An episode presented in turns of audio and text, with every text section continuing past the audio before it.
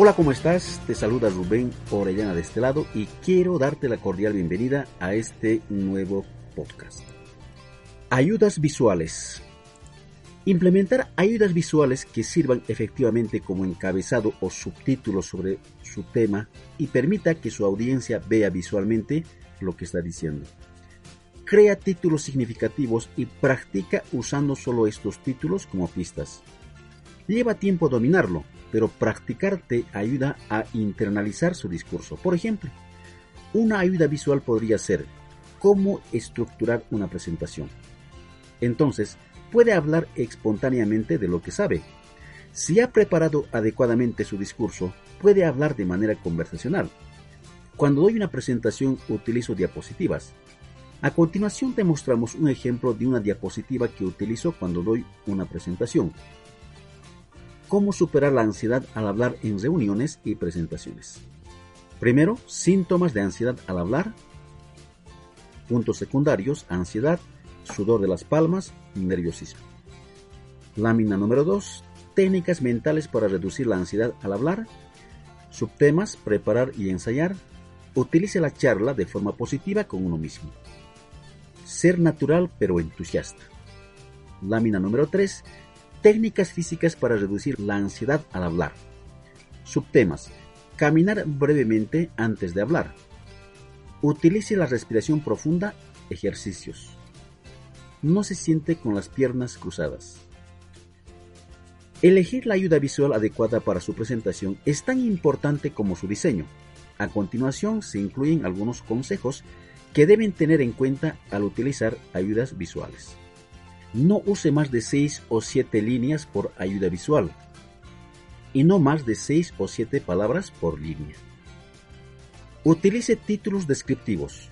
El título de cada ayuda visual debe ser un resumen simple de lo que está en la ayuda visual. Aclaro, el título ayuda a captar la atención de la audiencia. Le ayuda a usted y a la audiencia a recordar su mensaje principal para esa ayuda visual en particular. Utilice el mismo diseño para cada una de sus imágenes. Utilice el mismo color, tamaño de texto y tipo de letra. Las ideas es ser consistente visual y estilísticamente. Haga copia de sus folletos. Asegúrese de traer suficiente para todos y siempre tenga extras. Recomiendo guardar una copia de sus folletos por dos razones. Primero, tiene una copia para consultar durante su presentación.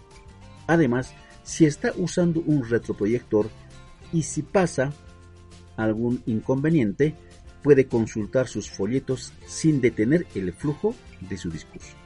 Además, puede guardar una copia original de sus folletos, uno sin anotaciones escritas en ellos, en caso que necesite hacer copias de última hora para los participantes del taller.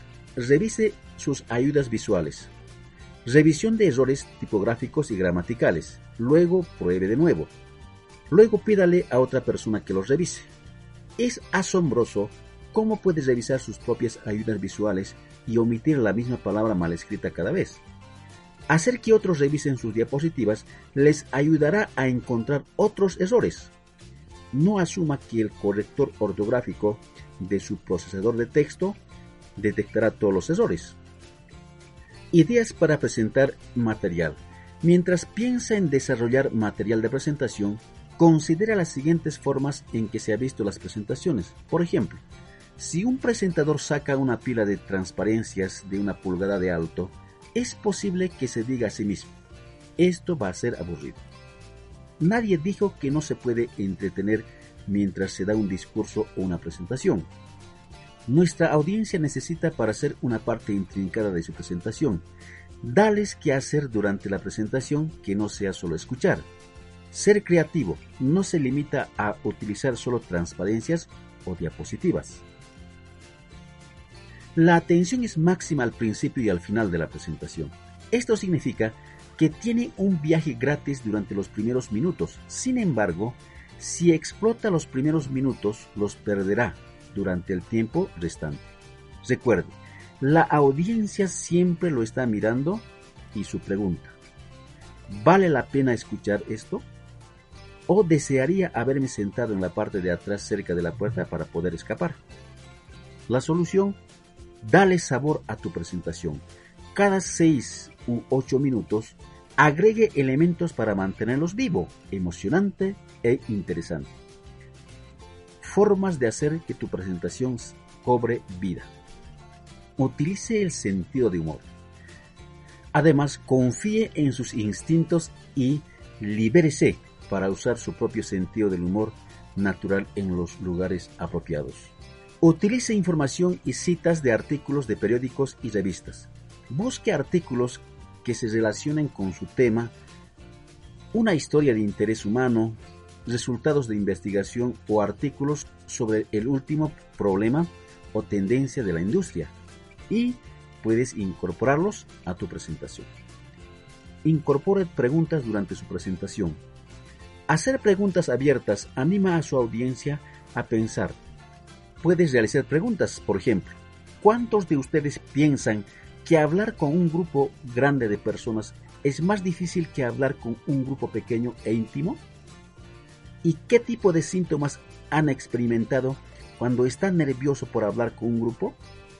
Estas preguntas pueden planificarse con anticipación y plantearse al grupo o dirigirse a un individuo. Utilice analogías. Incluya cualquiera de sus historias de superación como parte de su presentación. A la gente les encanta escuchar historias, pero asegúrese de que las historias ilustren un punto y no estén ahí solo para llenar el espacio de tiempo. Ubicación. El lugar donde pronuncias tu discurso puede mejorar o interferir con la efectividad de tu presentación. Es muy importante averiguar cómo son las instalaciones antes de hablar. Siempre es mejor y es posible visitar con anticipación el lugar y la sala donde hablarás.